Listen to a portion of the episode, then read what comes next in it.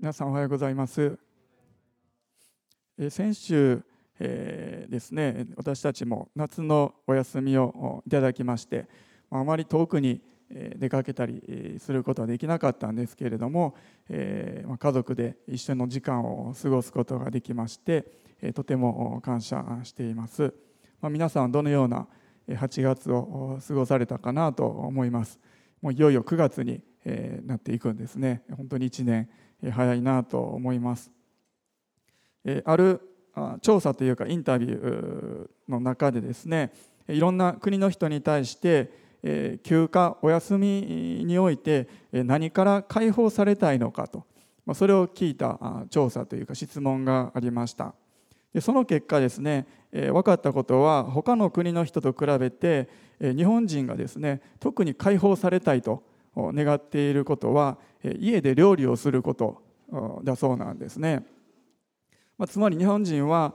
休暇の中で日常の家事家事から解放されたいと願っている人が多いということが分かったそうです。それはですね12カ国の中で一番日本人の多かったというか傾向が強かったそうなんですね。ちなみにフランス人が一番解放されたいと願っているのは毎日同じ道を歩くことらしいんですね。なんか全然発想が違うなというかお国柄を感じると思います。イタリア人が解放されたいのは毎日同じ人と会うことらしいんですね。それぞれの文化というかそういうのを本当に感じるんですけれどもとにかく明らかなのは休む休むためには何かから解放される必要があるというまあ、そういうことだと思います。まあ、皆さんは今一番解放されたいのは何かなと思うんですね。それぞれに何かあると思います。まあ、おそらく料理を作るのから解放されたいと思っている人が多いかもしれないんですけれども、え今朝ですね、ルカの福音書を開きたいと思います。今朝は解放されて、そして安息を経験した女性のお話です。ルカの福音書の13章10節から17節をまずお読みしたいと思います。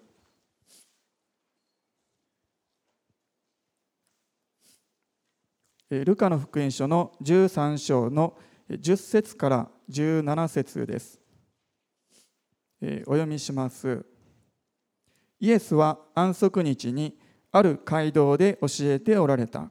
するとそこに18年も病の霊に疲れ腰が曲がって全く伸ばすことができない女の人がいた。イエスは彼女を見ると呼び寄せて女の方あなたは病から解放されましたと言われた。そして手を置かれると彼女は直ちに腰が伸びて神をあがめた。すると街道司はイエスが安息日に癒しを行ったことに憤って群衆に言った。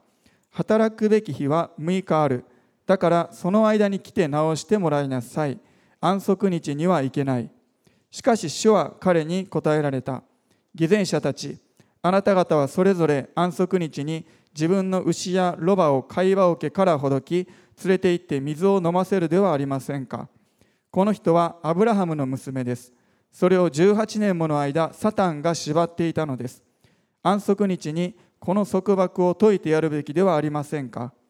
イエスがこう話されると反対していた者たちは皆恥じ入り群衆は皆イエスがなさったすべての輝かしい見業を喜んだ。今お読みしました箇所ですけれども2つの場面に分けることができると思います。まず前半は10節から13節ですけれども腰が曲がった女性がイエス様によって癒されたという場面です。そして後半の14節から17節ではそれに対して街道の管理者街道司が怒ってそしてイエス様がそれに応えるという場面になります。実は18節以降もこの話は続いていくんですけれどもそこはまた後ほど読むことにしましてまず10節から皆さんと一緒に見ていきたいと思います。まずイエス様は安息日にある街道で教えておられました。いつぐらいのことなのかまたどこの街道なのか詳しくは分からないんですけれどもむしろイエス様にとっての日常的な活動の中の一つの一場面かなとそのような印象を受けます。イエス様はですね特にその活動の初期の時期においては街道を中心にその働きをなさっていました。参考にマタイの福音書1箇所開きたいんですけれどもマタイの福音書の4章23節です。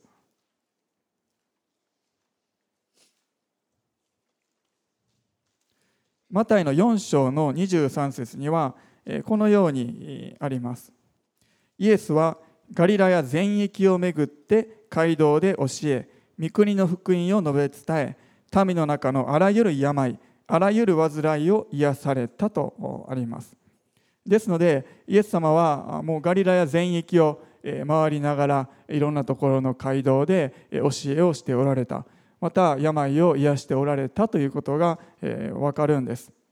それがですねこの時期のイエス様の活動の中心だったんです。ですのでイエス様はですね決して立法であるとかユダヤ人のその街道のシステムであるとかそこで教えがなされることそれ自体に反対していたわけではないんですね。そのようなシステムをもう破壊しようと思ってこの地上にやってきたのではなかったんです。むしろ人が集まって御言葉が語られる教えがなされる。それはとても大切なことであって、ま、今でも基本的には変わらないことだと思うんですね。しかし一番大切なことそれはその場所で本当の意味での主の御心がなされるということ。真実なことがなされるということ。そのことをイエス様は願っておられたんです。ルカの福音書に戻りますけれども11節。するとそこに18年も病の霊に疲れ腰が曲がって全く伸ばすことができない女の人がいた。聖書を読んでみるときに全ての病がそういうわけではないんですけれども病の霊というものが確かに存在していてそれによって病気になるということが書かれている箇所があるんです。彼女の場合はそれが原因だったようなんです。腰が曲がって伸ばせない。これはですね想像してみると本当に大変だっただろうなと思います。多分腰痛めておられる方もたくさんおられると思うんですけれどもおそらく痛みもあったことと思います。そのような女性に対してイエス様は癒しを行われたんです。イエス様はどのようにしてその女性を癒されたのか。12節と13節をですね注意深く見てみますとイエス様が癒しをなさった様子が分かります。まずイエス様は12節にあるように彼女を見るととあります。まず彼女を見られたんです。そして呼び寄せてとあります。こっちへおいでよと声をかけたのか身振りでだったのかわからないですけれども呼び寄せてそして女の方あなたは病から解放されましたとそのように言われたんです。イエス様語られたんです。そして手を置かれるととあります。手を置いた。そしてさらにその時にですね腰が伸びて癒されたんです。女性は神を崇めました。ここを見てみるとですね私たちは気づくんですけれども本当に女性は何もしていないんだなということが分かると思います。本当にイエス様が一方的に働いてくださってもう全てイエス様がなさってこの奇跡が起こったということが分かるんです。女性は何をしたのかあえてあげるのであればイエス様の呼びかけに応えておそらく近づいていったんでしょうか。そのこと書かれていないですけれどもそれぐらいだと思います。もうすべて主の恵みイエス様からの恵みであったということがここを見るときに分かるんです。そしてここを読むだけではこの女性にどれほどの信仰があったのか素晴らしい信仰があったのかちょびっとだけなのかそういうことさえも私たちは分からない想像するしかできないんです。まずイエス様は私たちが求めるその前から私たちの必要を知っておられてそしてイエス様ご自身から私たちを呼んでくださるお方であるということです。これは私たちにとっての励ましなんですね。たくさんの奇跡が聖書に記されています。ある場面では女性の方からイエス様の衣に触ったという有名な奇跡もありますしある時にはイエス様はですねその人に対してもうあなたは何を求めているのかとそのように聞かれた時もあるんですね。ですので一人一人に対してイエス様の応対というものは違っているんですけれどもここにおいては本当にイエス様一方的に働いてくださってその恵みによって女性が癒されたということが分かるんです。ではですねこの女性そして私たちもそうですけれども癒されるために何もしなくていいしなんかその自分の信仰とか全く関係ないのか。もしこの女性に信仰があったとするのであればその信仰はどこに現れているのかなとそのように思いながらこの箇所をちょっと読んでみたんですね。その時に10節と11節を読みながら一つのことを私は思わされました。それはこの女性はこの安息日に街道にいたということです。非常にシンプルなことなんですけれども彼女は確かにその時その場所にその街道にいたんです。彼女は他の経験なユダヤ人と同じように毎週街道に来ていたのか。もしくは普段は来ていなかったけどたまたまこの時イエスという有名な人が来るという噂を聞きつけてですねこの時だけ来ていたのか。それはわからないですけれども。でも確かにですね彼女はその安息日に街道に来ていたんです。18年間腰が曲がっていた女性です。歩くのも大変だったかもしれないしちょっと動いただけでも痛みがあったかもしれないその教えの間座っているのか立っているのかわからないですけれどもその、ね、どれだけの広さでしょうかそこにじっとしているのは大変だったかもしれないです。えもうこの病気、え治ることを求めていたのかもう諦めていたのか、えそれさえもわからないですけれどもでも確かに彼女はその時その街道にいたんですね。その街道にいたからこそイエス様はその女性に出会ってその女性に対して呼びかけることができたんです私はですねそこに何か彼女の信仰の、えー、本当に、えー、その信仰というものをちょっと垣間見ることができるような、えー、そのような気がするんです私たちもそして皆さんもある方は今この富田林の街道で一緒に礼拝していますしまたある方は中継を通して一緒に礼拝しています。ある方は火曜日水曜日に少し時間をずらしてメッセージを聞かれる方もおられると思うんですね。何かもう習慣的にそういうものだと思って日曜日に集まることもありますしその週によってはもう特に主を求める気持ちを持ちながらですね特別な思いを持って来る時もあると思うんです。時には否定的な何か思いを持ちながら教会に来ることもあると思います。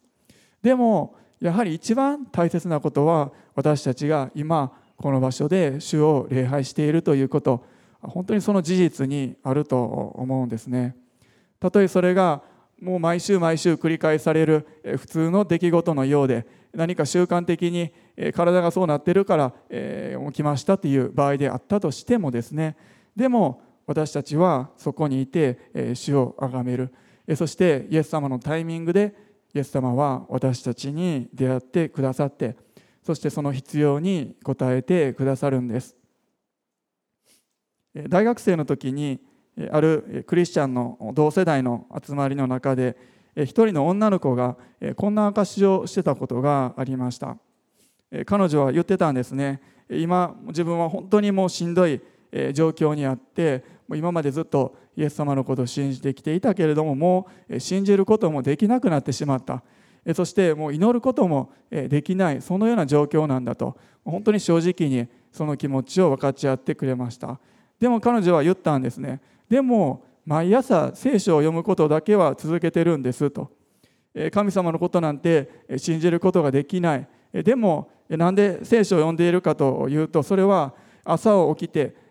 歯を磨くのと同じような感じでもう習慣になってしまっていてもう歯が気持ち悪くなるのと同じような感じでもう朝起きて聖書を読まないと落ち着かないからとりあえず読んでるんですと、まあ、彼女はそのように言っていたんですね。もう読んだって何の感動もないし、えー、そして信じることもできないけどでも何かそれが習慣になってるから読んでるんですとその時彼女は言っていました。そして彼女は言っていたんですね。今までは何かマンネリ化してしまってただ単に習慣的に聖書を読むなんてよくないと。聖書を読む時は本当に新鮮な気持ちで主に語ってもらってそのような気持ちで聖書を読まなければ読まなければいけないとずっとそのように思ってたけれどもでも今はむしろ習慣になってマンネリ化しててよかったなとそのように思っていると彼女は言っていたんですね。そして実はそれからしばらくして彼女はそのように聖書を読む中で主がもう一度語ってくださって信仰が復活していったんですね。私たちは本当に何か淡々とした毎日の中で何も考えずに参加した集会礼拝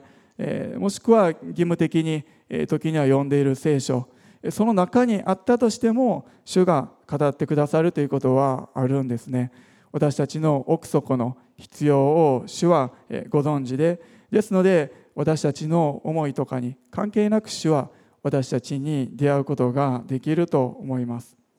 ですので私たちは本当に自分の感情に関係なくまた置かれている状況に関係なくまた恵まれるとか満たされるとかそのような思いに関係なく主の前に出て主に礼拝を捧げるということを本当に続けていきたいとそのように思うんです。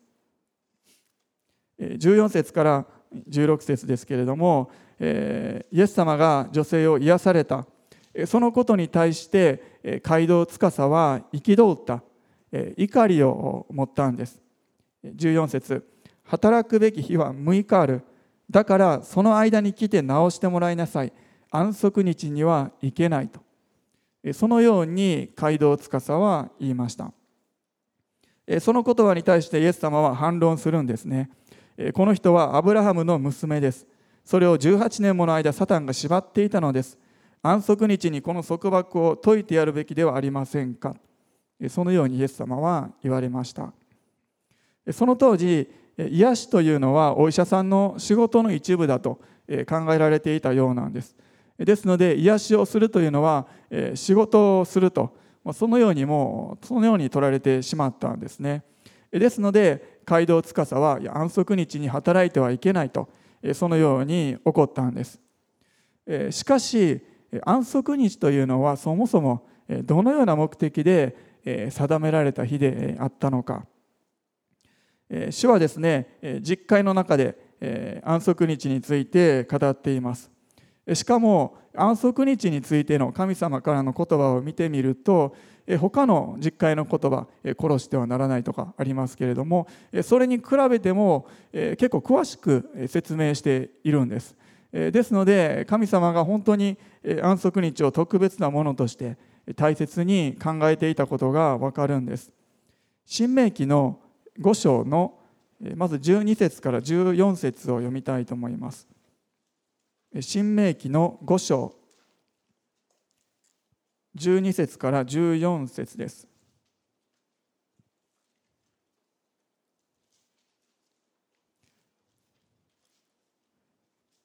5章の12節から14節をお読みします。安息日を守ってこれを聖なるものとせよ。あなたの神主が命じた通りに6日間働いてあなたのすべての仕事をせよ。7日目はあなたの神主の安息である。あなたはいかなる仕事もしてはならない。あなたもあなたの息子や娘もそれにあなたの男奴隷や女奴隷牛ロバいかなる家畜もまたあなたの町囲みの中にいる気流者もそうすればあなたの男奴隷や女奴隷があなたと同じように休むことができる。このように神様は言われたんです。そしてイエス様の時代ユダヤ人たちはこの戒めを厳格に守る。そのためにさらにいろいろな細かい規則を作っていったわけなんです。例えば火を起こしてはいけない。薪を集めてはいけない。食事を用意することもしてはいけない。そのように禁じられていった。そうなってくると安息日というのがだんだんと安息の時ではなくてむしろ何か縛られてしまうようなもうしてはいけないことばっかりそれを気にしなければいけないそのような日になってしまっていたんです。しかし今の箇所を読んでみると安息日というのはむしろ何か禁じられる束縛されるような日ではなくて解放される日であるということが分かるんです。5章の続いて15節お読みします。あなたは自分がエジプトの地で奴隷であったこと。そしてあなたの神主が力強い見てと伸ばされた身腕を持ってあなたをそこから導き出したことを覚えていなければならない。それゆえあなたの神主は安息日を守るようあなたに命じたのである。ここにですねエジプトからの解放奴隷であったエジプトからの解放について主が言われているんです。つまり神様がもともと定められたその意図というのはですね主がエジプトからユダヤ人を救ってくださった私たちを救ってくださったそのことその解放を覚えることこそが安息日であったんです。主の主の力による解放を覚える記念するそれが安息日だったんですね。そのように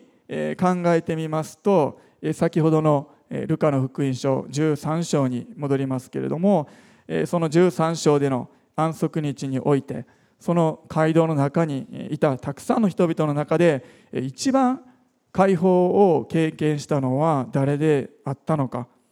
もうそれはもう疑いもなく18年間病の霊に縛られていたそしてそこから解放されたその女性だったんですね。18年間も縛られていた曲がっていたその腰が伸びたんです。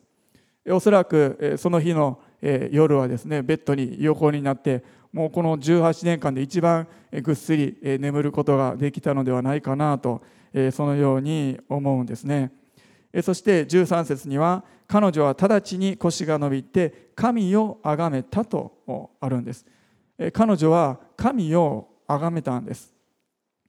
安息日に主による解放を体験して主の恵みを知って主を崇めた。もうまさしく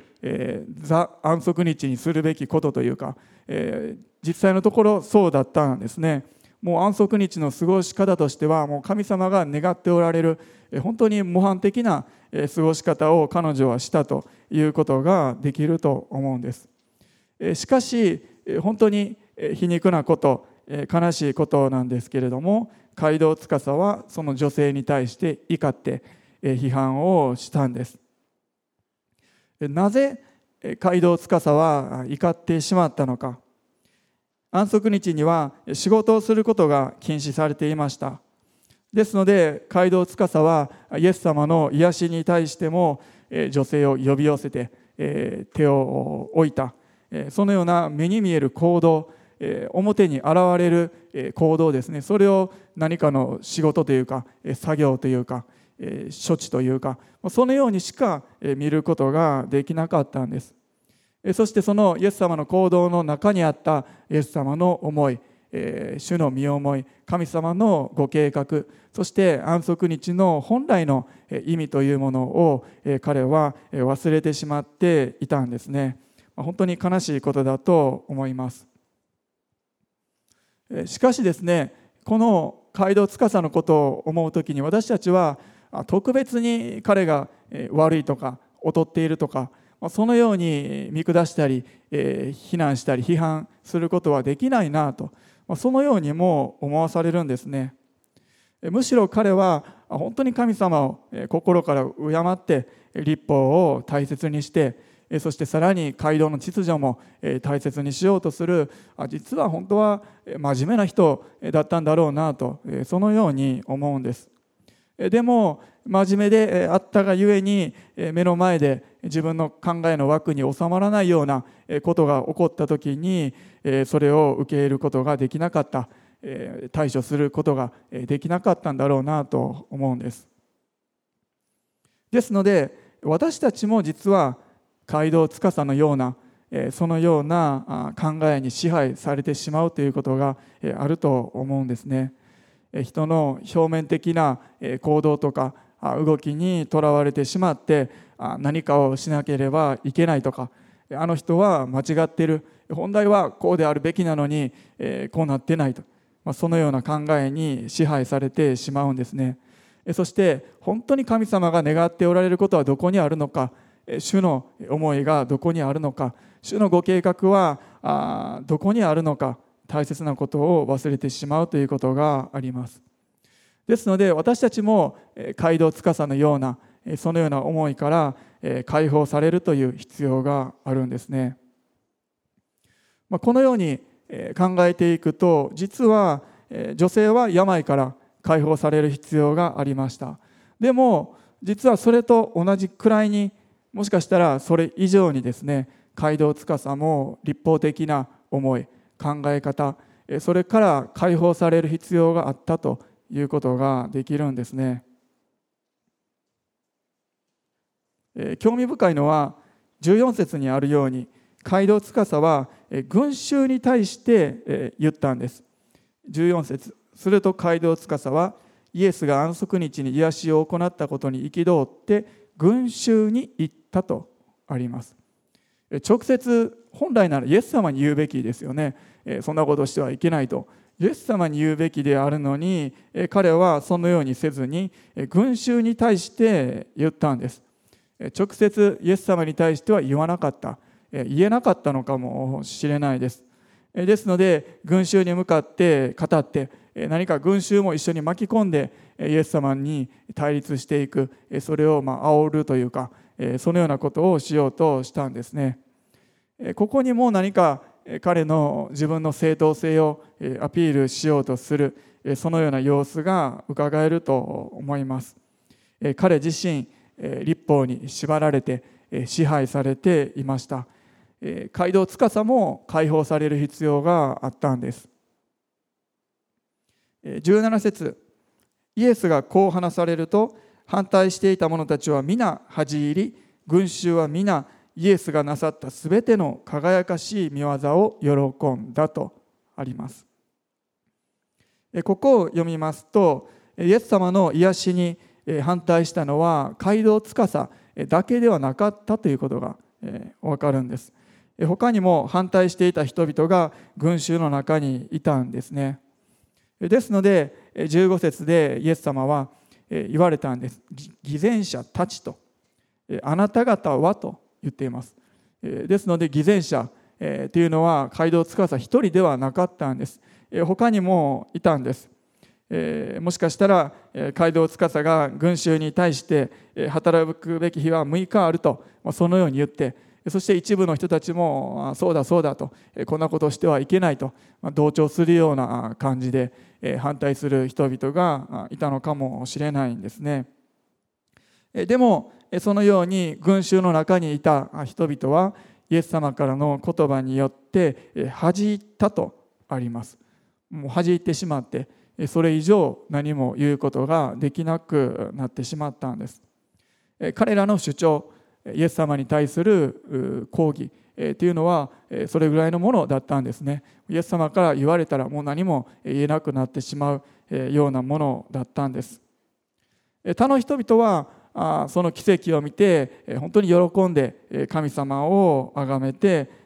いました。まこの群衆のことについても私たちは目を留めると思うんですね。ある人々は奇跡が起こったと思って喜んでる人もいると思うし街道司の言葉によってあいや本当だこんなこと本当は起こるべきではないと思った人もいました。イエス様の言葉によって恥じったり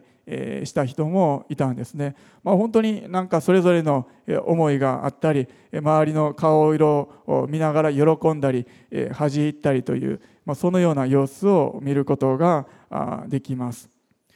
そしてですねこの出来事からおそらく1年も経たない数ヶ月後かと思うんですけれどもイエス様は十字架にかかることになります。十字架にかかる時には群衆が十字架につけろ十字架につけろとそのようにイエス様に対して叫ぶわけなんですね。もちろんこの街道にいた群衆とその時の群衆が全くイコールではないですけれども十字架につけろと叫んだ人々もイエス様の奇跡に対して喜んでいたもともとはそのような人たちであったわけなんですね。ですので群衆の気持ち真理また信仰というかそのようなものは本当に変わりやすくてコロコロ移り変わるものであるということができると思うんですね。すぐに周りに影響されたり比べたり心変わりしてしまう。そしてそのような人々群衆の姿というのは私たちの姿とも本当に重なるなとそのように思わされるんです。ある本にですね人間の心はラグビーボールのようだとそのように書かれていました。ラグビーのボール楕円球でポーンと掘って地面にバウンドしてどっちに行くかわからないですね。もうすぐこっち行ったりこっち行ったりえコロコロしてしまう。まっすぐ行くことはないんですね。まあ本当に私たちの心もそんな感じですぐにこっち行ったりあっち行ったりこっちに戻ってきたと思ったら向こうに行ってしまう。そのようなものだなと思います。私たちも彼ら群衆と同じなんです。同じような弱さがあります。すぐに周りの影響を受けるんです。すぐに自分を守ろうとして保身に走ってしまいます。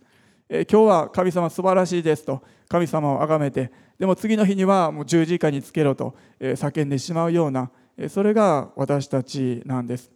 ですので私たちも解放されるべき弱さというものがあるんです。病という言葉がこの13章の中に出てきましたけれども、まあ、そのギリシャ語の単語には弱さとか無力とかそういう意味があるそうなんです。つまり私たちもう皆全員には弱さがあるということだと思います。それぞれに抱えている弱さというものがあるんですね。腰が曲がっていた女性の書かれていた病のようにもしくは街道司が持っていた弱さのようにまた群衆が持っていたような弱さ私たちはそのようなそれぞれの弱さというもの無力さというものを抱えているんです。でもそのような弱さを持ちながらも私たちは街道に集まって安息日に主の前に出てそして主がそこから私たちを解放してくださるんです。弱さやそして無力さ。その究極の形というものは私たちの死ですね。死ぬこと。そこに現れています。そしてその原因は私たちの罪にあるわけなんです。イエス様はその罪から私たちを解放するために自由にするためにこの地上に来てくださってそして罪から解放された私たちは主を崇めるようにされたんです。ユダヤ人の時には土曜日でしたけれども私たちは今日曜日を性別して主の前に出てそして私たちが罪からあがなわれた救われたことを覚えて感謝する。そして神を崇める時となっているんです。安息日にイエス様は一人の女性に解放を与えました。この出来事というのは本当に単に女性の病気を治してあげる解放する、まあ、そのような目的だけのためにされたのではないということなんですね。むしろ女性以外の人々に対して街道司に対してまた群衆に対しても解放されることの必要性というものをイエス様は語っておられたんだと思うんですね。あなた方もこの女性と同じように解放される必要があるんだよと。そして私を信じるのであればこの女性が体験したような解放をあなた方も体験して知っていくことができるんだ。そしてこの安息日というものはそのためにあるんだよと。イエス様はそのようにこの女性の奇跡を通して人々に語っておられたと思うんです。もう一度イエス様が癒されたその場面をよく見たいと思うんですけれども12節でイエス様は女の方あなたは病から解放されましたと言われたんです。解放されましたとそのように言いました。改めて注目すると何か不思議な感じだなと思います。病の霊を出ていけ病気を出ていけそのような祈りはイエス様されなかったんです。むしろ淡々と事実を宣言しているそのようなイエス様からの言葉でした。この時イエス様は街道で教えをされていたんです。そしてルカの福音書においてはイエス様が街道で教えをされたと書かれている記述はここが最後になります。ここまでイエス様はマタイの福音書でも見ましたようにいろいろなところで毎週のように街道で教えをされていたんです。イエス様街道での話どんな話されていたのかなと思うんですね。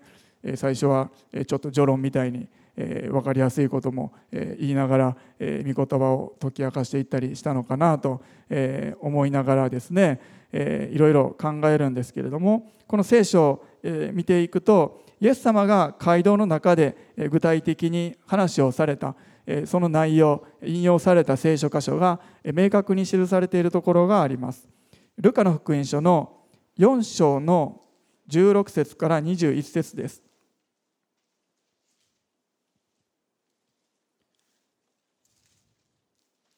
ルカの福音書の4章の16節から21節。本当にイエス様の働きの初期の頃の記述ですけれども16節から21節にはこのように書かれています。それからイエスはご自分が育ったナザレに行きいつもしている通り安息日に街道に入り朗読しようとして立たれた。すると預言者イザヤの書が手渡されたのでその巻物を開いてこう書いてある箇所に目を留められた。主の霊が私の上にある。貧しい人に良い知らせを伝えるため。主は私に油を注ぎ私を使わされた。囚われ人には解放を。目の見えない人には目の開かれることを告げ虐げられている人を自由の身とし主の恵みの年を告げるために。イエスは巻物を巻き係の者に渡して座られた。街道にいた皆の目はイエスに注がれていた。イエスは人々に向かって話し始められた。あなた方が耳にした通り今日この聖書の言葉が実現しました。4章においてイエス様が街道で教えられた内容というものが本当に明確に記されています。イエス様は囚われている人に解放虐げられている人を自由の身とするために主の恵みの年を告げるために自分はそのように来たんだと。そのように語って今日この聖書の言葉が実現しましたと。そのように言われたんです。13章における安息日その街道でイエス様が何を語られたのかそれは書いていないのでわからないですけれどもでもそこでもイエス様が語られた話の中心的な内容というのはこの4章と同じだと思うんですね。なぜならイエス様そのためにこの地に来られたからです。解放そして救われること。その自由が恵みの中心であって良い知らせの中身なんですそのように考えると13章の12節でイエス様が腰の曲がっていた女性に対して女の方あなたは病から解放されましたとそのように宣言された何かその言葉のこの流れというものが本当にすんなり入ってくると思うんですね。このイザヤ書の御言葉が実現してあなたは病から解放されたんだよ。囚われ人に解放が与えられた。この御言葉が実現した。この御言葉が今日今朝あなたの人生にも実現したんだよと。イエス様はそのように語っておられるように感じるんですね。この御言葉があなたのうちにも聖書の言葉が実現した。私はそのためにこの地上に来たんだイエス様は私たちにもそのように語られると思うんです。先ほど初めの方に読みましたマタイの福音書の箇所でもですねイエス様がガリラヤ全域で街道で教えられた。そして御国の福音を述べ伝えた。そしてあらゆる病を癒されたとありました。ですのでイエス様の街道での教えそして御国の福音が伝えられる。そして癒しが起こる。これが何か一つのセットのように語られているんです。ですのでイエス様の街道での教えそれは御国の福音でありまた囚われているところからの解放自由でありそしてそれが実際に現れる部分として病が癒されていったということなんです。イエス様は私たちをあらゆる束縛から解放するためにこの地に来てくださいました。それが御国の福音だったんです。ですのでイエス様は13章でこの腰が曲がった女性を癒されたその奇跡の後に神の国についての例え話をなさります。もう一度ルカの福音書13章に戻りまして最後に18節からの記事も読みたいと思います。ルカの福音書13章の18節から21節です。13章18節から21節をお読みします。そこでイエスはこう言われた。神の国は何に似ているでしょうか？何に例えたらよいでしょうか？それはからし種に似ています。ある人がそれを取って自分の庭にまくと成長して木になり空の鳥が枝に巣を作りました。再びイエスは言われた。神の国を何に例えたらよいでしょうか？それはパンダネに似ています。女の人がそれを取って3サトンの粉に混ぜると全体が膨らみました。ここでイエス様は神の国についての例え話をされたんです。腰が曲がっていた病が癒された。そしてそれに続いて安息日の話をされた。それでこの物語終わらなかったんですね。この神の国についての例え話。ここまでがこの一連の流れの中にあるわけなんです。ですのでこの神の国についての例え話もその病が癒された。それについての説明ということができると思います。この例え話では神の国がどのようなものであるのかということが語られています。まずはからし種の例えでした。からし種本当にちっちゃくてごまみたいな1ミリもないような種ですけれどもでもそれが植えられて成長すると本当に大きくなって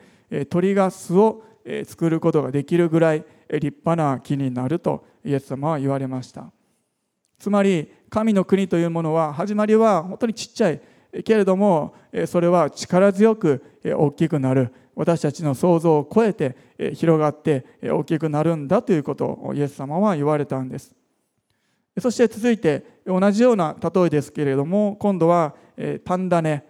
つまりイースト菌その話をされたんです。これも粉に少し少量のパンダネであってもそれを粉に混ぜると粉全体が膨らんだということ。先ほどのからし種の話と基本的には同じですけれども始まりは小さいけれども大きくなる大きな影響を与えるんだということ、ま、さらにパンダネの例えにおいてはその神の国というものが外から内側に入ってきてそして大きな力を全体に及ぼしていくということ。が語られているんです。つまり神の国その始まりは本当にちっちゃいけれどもやがては私たちの想像を超えたそのような広がり力強さを見せるということイエス様は言われたんです。神の国ということ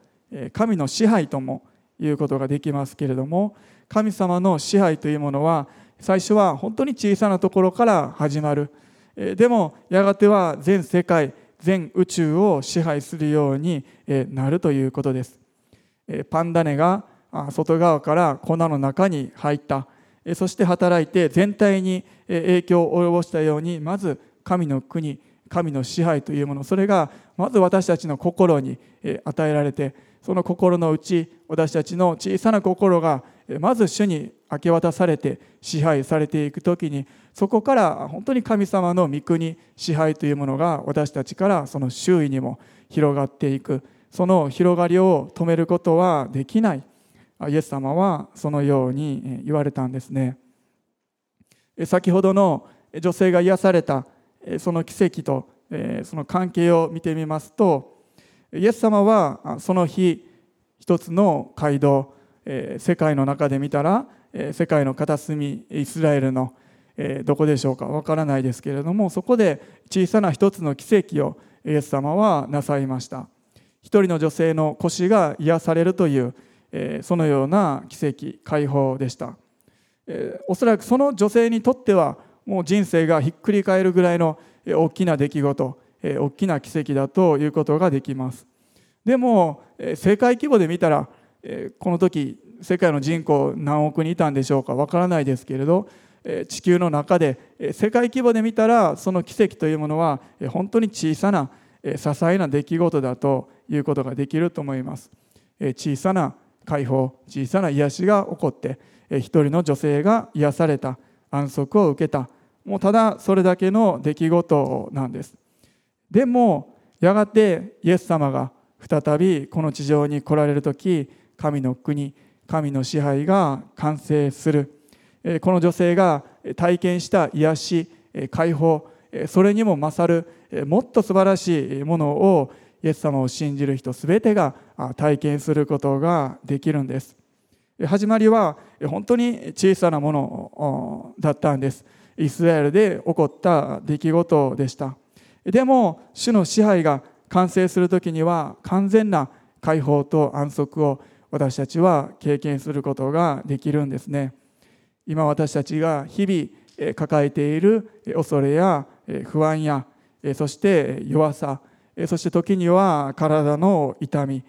それらから全て解放される時がやってくるんですね。そう思うと本当に素晴らしいなとワクワクするような気持ちになるんです。腰が曲がっていた女性が癒された奇跡。それはですねやがて確かに世界規模でこのことよりももっと素晴らしいことが起こるんだよというイエス様が私たちに与えてくださった一つの印であり証拠であるということができると思います。ですので私たちがそのことを信じるのであれば私たちはやがて私たちが経験することのできるもっと素晴らしいものを期待していくことができるんですね。今朝私たちはもう一度その女性のようにまず主の前に出て行ってそして御言葉に耳を傾け主を礼拝していきたいと思うんですね。私たちが主の前に出る時にイエス様の方から私たちに出会ってくださるんです。たとえそれが本当にいつもと変わらない日曜日であったとしても主はそれをなさることができるんです。もしかすると神様は自分には今日は特別に触れてくださったり癒しをなさったりそういうことはないかもしれないんですね。その日も街道にいた女性の他に他にも病気だった人とか痛みを抱えていた人はたくさんいたと思います。そしてある意味で全ての人が弱さや痛みや解放されるべきものを抱えていたわけなんです。だからこそイエス様は周りの人にも見える形で腰が曲がっていたのがまっすぐになるというその奇跡を通して全ての人に対して主は語られたんですね。私は囚われていた人を解放するためにここに来たんだと。この女性が癒された同じようなそのような解放をあなたたちも私を信じるのであれば経験していくことができる。そしてさらにもっと素晴らしいことを体験することができるんだ。だから私を心に迎え入れなさい。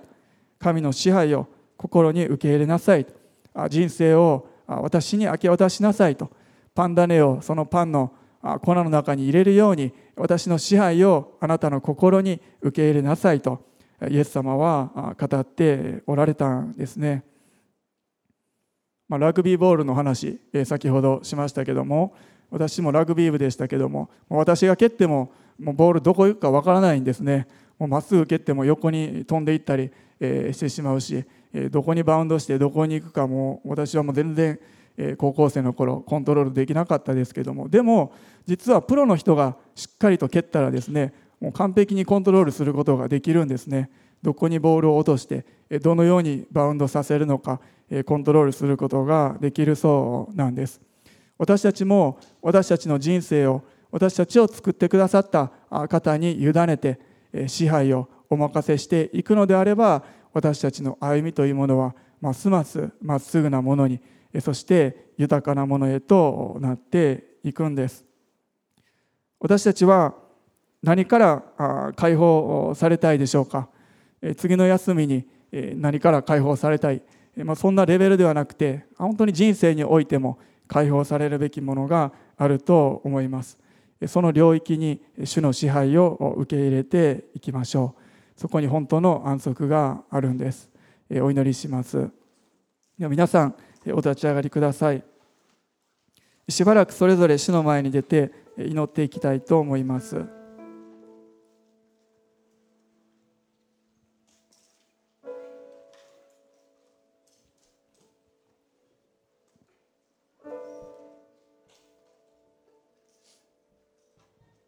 イエス様私たちは今一人一人あなたの前に出ていきます。本当に御言葉に励まされた方もそのように感じなかった方にも同じように主が触れてくださると信じます。私たちの心にあなたがすでにおられることをありがとうございます。どうかその支配する領域がますます広げられて私たちの思いが作り変えられて本当にあなたの喜ぶ道を歩んでいくことができますように。私たちの歩むべき道を主がまっすぐにしてくださることを心からありがとうございます。ハレルヤ主ハレルヤ主今それぞれ主をあがめて主に祈っていきましょう。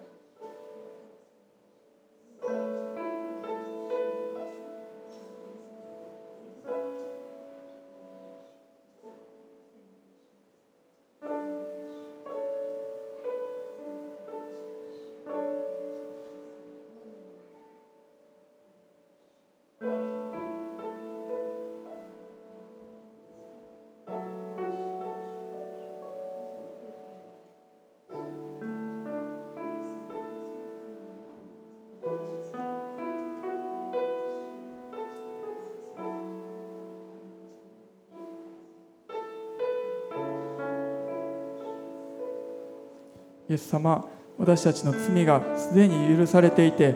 私たちがすでに解放されていることを心からありがとうございます。どうか私たちの毎日の生活の中でもその自由をさらに実際的に体験していくことができますように主が一人一人に触れてくださってまた油注いでくださってあなたにある自由と喜びを毎日体験していくことができますようにこの不安定な世の中にあって主にある喜びと本当の安息を体験していくことができますように導いてください。あなたにお委ねいたします。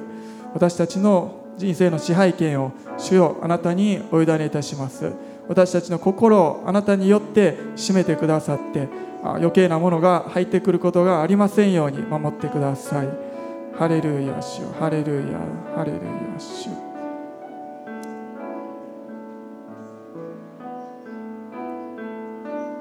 イエス。我が王。賛美で迎え。この主の御座を。設けたまえ主よ。私は神のものゆえに神に捧げ御心のままに収めよ主イエスよもう一度イエス我が王。イエス我が王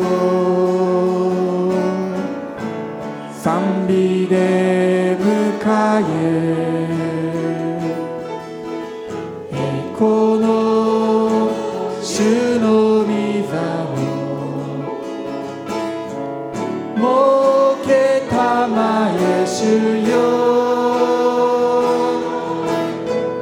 私は神の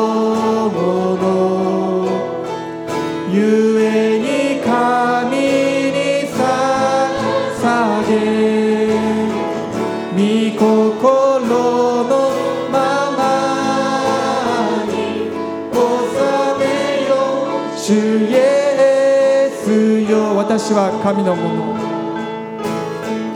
私は神のものし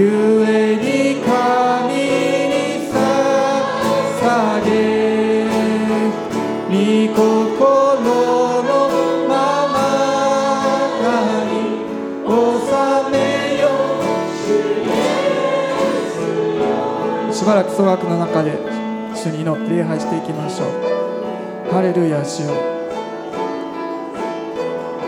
おーハレルヤ主。よ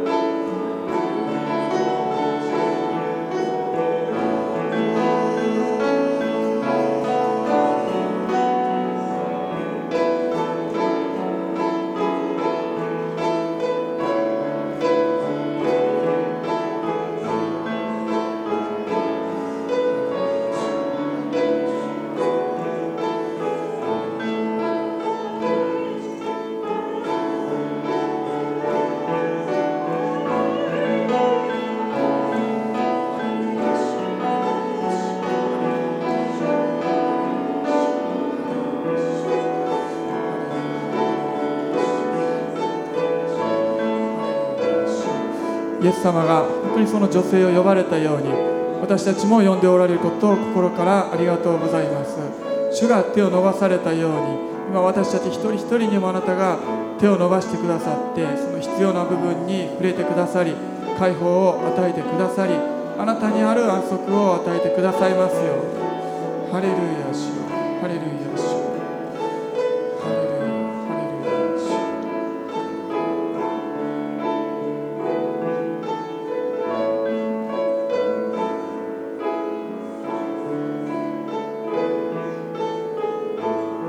う一度賛美しましょう。イエス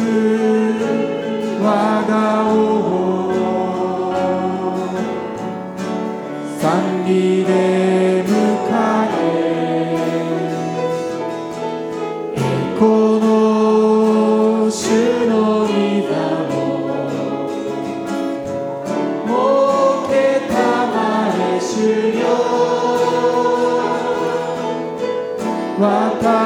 は神の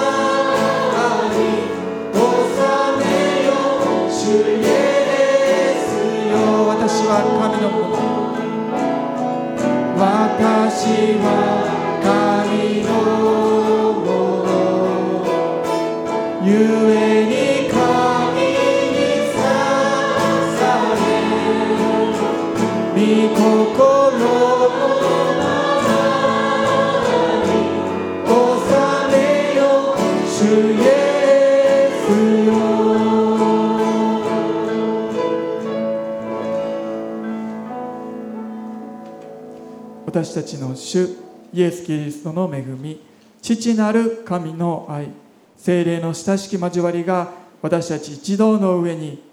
今よりのち常しえまでも豊かにありますように。アメン。